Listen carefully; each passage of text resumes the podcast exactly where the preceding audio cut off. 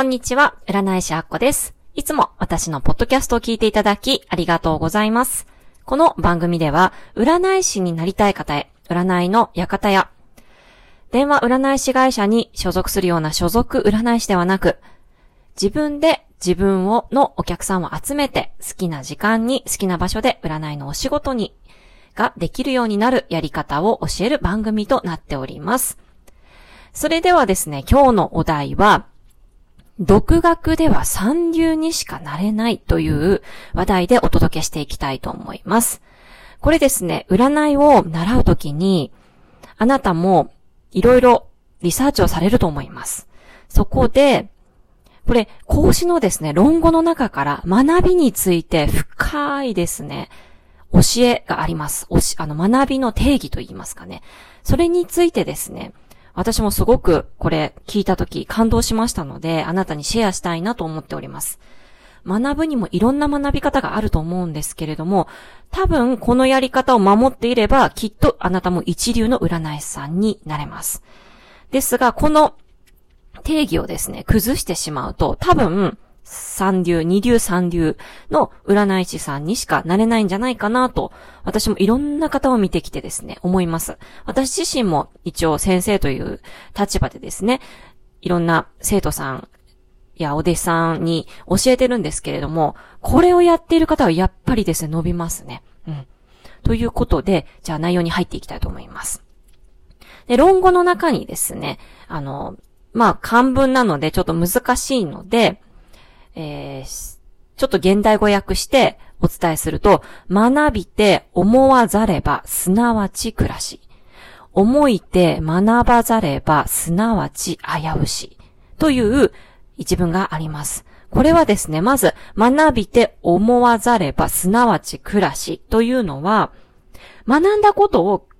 繰り返し繰り返し考えて、そして実行、使わなければ、いつまで経っても身につかないよということですね。これはよく、あの、あなたもですね、いろんなことを学んできて、もう、耳にタコができるぐらいですね、分かってあると思うのですが、これはまず第一段階なんですね。学んで、例えば、師匠とかでから学んで、学んで、あ、すごいなーで終わっちゃダメなんですよね。例えば私は旧世紀学風水をあの、教え、教えてますけれども、例えばそこで毎日の吉報取りとかですね、そういったものを学んで、あ、すごいなで終わっちゃダメなんです。それをよく考えて、自分の中で考えて、そして実践していく。例えば、吉報取りをして、どういういいことがあった、強法に行くとどういう悪いことがあった？っていうのを、自分の体験を持って浸透させていくっていうことですね。そうしないといつまで経っても学んだことは身につかないよと言っています。学んで、学んだ気になっていては、次に進まないわけですね。これがまず一つ目。そして、次がね、すごく大事なんですけれども、ほとんどの方がこれできてないなと、あの、思います。次のですね、思いて学ばざればすなわち危うしという一文があるんですが、これは、例えば、学びますよね。占いを学んで実践していくと、大体分かってくると思います、そのことが。で、学んで分かってきた後に、自己流を入れていくと危ないよっていうことなんですね。なぜかというと、例えば、旧石学とかは、あの、いろんな流派があります。で、その流派、それぞれすごく、あの、自分の流派が正しいとかですね、あると思うんで、それは全然間違ってないと思います。しかし、例えばですね、生徒の側として、ある程度学んで、もう満足して、あとはもう自己流でいろいろ想像の中で膨らましてやっていくと、間違った方向にどんどん膨らんでいくよということなんですね。で、これはすなわち危うしですね。思いて学ばざればすなわち危うしの危うしっていうのは危険の木じゃなくって、大、大というですね、えー、土台の台が入っている字なんですけれども、これがですね、人生の土台が崩れてしまうよと。人生の基本が崩れてしまうよっていうことなんですね。で、このところで一番重要なポイントが、一回学んで、それから大体実践してちょっと分かったと。基礎編を学んで基礎編分かったと。その次はちゃんと次の段階で師匠から学んで、また学び直しなさいよと。それを繰り返しなさいよということです。ちょっと学んでできたからと言って分かった気にならずに、もう一度師匠から教えてもらって、次の段階をまた学び直して実践して自分の中で取り入れなさいねっていうことなんです。そしてこの師匠っていうのは一人じゃなくていいんですね。書師と言ってね、あのまあ、一緒の書に、えー、師匠の師って言うんですけれども、何人いてもいいよ師匠はっていうことです。次の段階に行ったら他の師匠を、えー、から学んでもいいということですね。大事なのが、本当に独学は危ないということです。独学ではなく、ちゃんと師匠のもと、師匠について学ばなければ一流にはならないと、この論語では教えています。で、この人生の道徳哲学っていうのは、もう完成されてるんですね。何千年前かに。で、最近のね、科学とかは、まあ、400年ぐらいの歴史しかありませんけれども、いろいろ新しいこととかがね、分かってきますけれども、この人生の道徳っていうのは、およそ3000年前に作られて、もうこれ変わらないと言われています。なので、この教えを自分なりに解釈して、いや、そうじゃないっていう風にするんじゃなくって、もう昔の人が、これはこうだよって言ったのは、もう従った方が絶対に近道です。私は本当にそう思います。やっぱいろんな生徒さんを見てきて、これができていない人っていうのは、まあ、正直、うん、そこそこの人になってきますし、まあ、ずっと、この先生だと思って、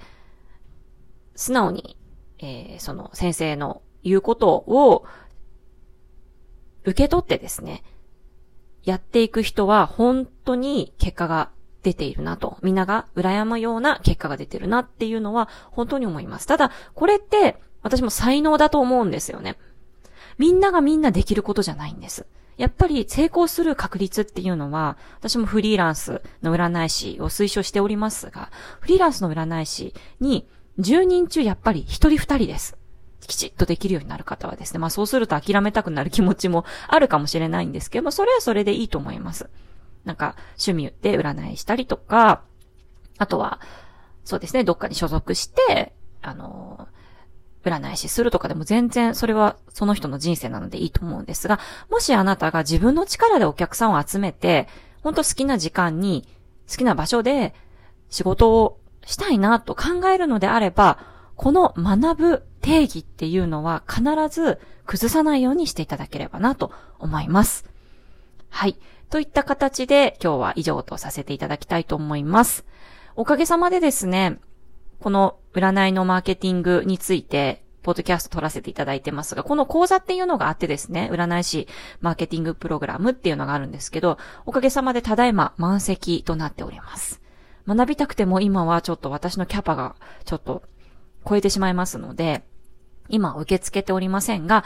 2022年の11月からですね、また募集したいなと思っております。ただ、私も今執筆活動、2冊目の紙の本の執筆活動をしたり、あの、動画講座も、マーケティングプログラムの動画講座もですね、毎月配信をしておりますので、生徒さんにですね、その動画を作ったりとか、いろいろちょっとですね、うん、出版のお手伝いとかもしてますので、なかなか時間が取れないということもありますので、ちょっと11月の予定はしてますけれども、もしかしたら伸びる可能性はあります。ただ、無料でですね、私の書籍、電子書籍を、えー、読んでいただくことは可能ですので、ぜひ、この新作のですね、書籍、電子書籍、フリーランスの占い師がお金に愛され、SNS で人気になる方という、Amazon で500円で売ってますけれども、LINE 公式アカウントに登録していただきますと、登録と同時にですね、無料でダウンロードできる URL を配信しておりますので、ぜひそちらから学んでいただければなと思います。はい、今日は最後まで聞いていただき、本当にありがとうございました。次回も楽しみにしていてください。あっこでした。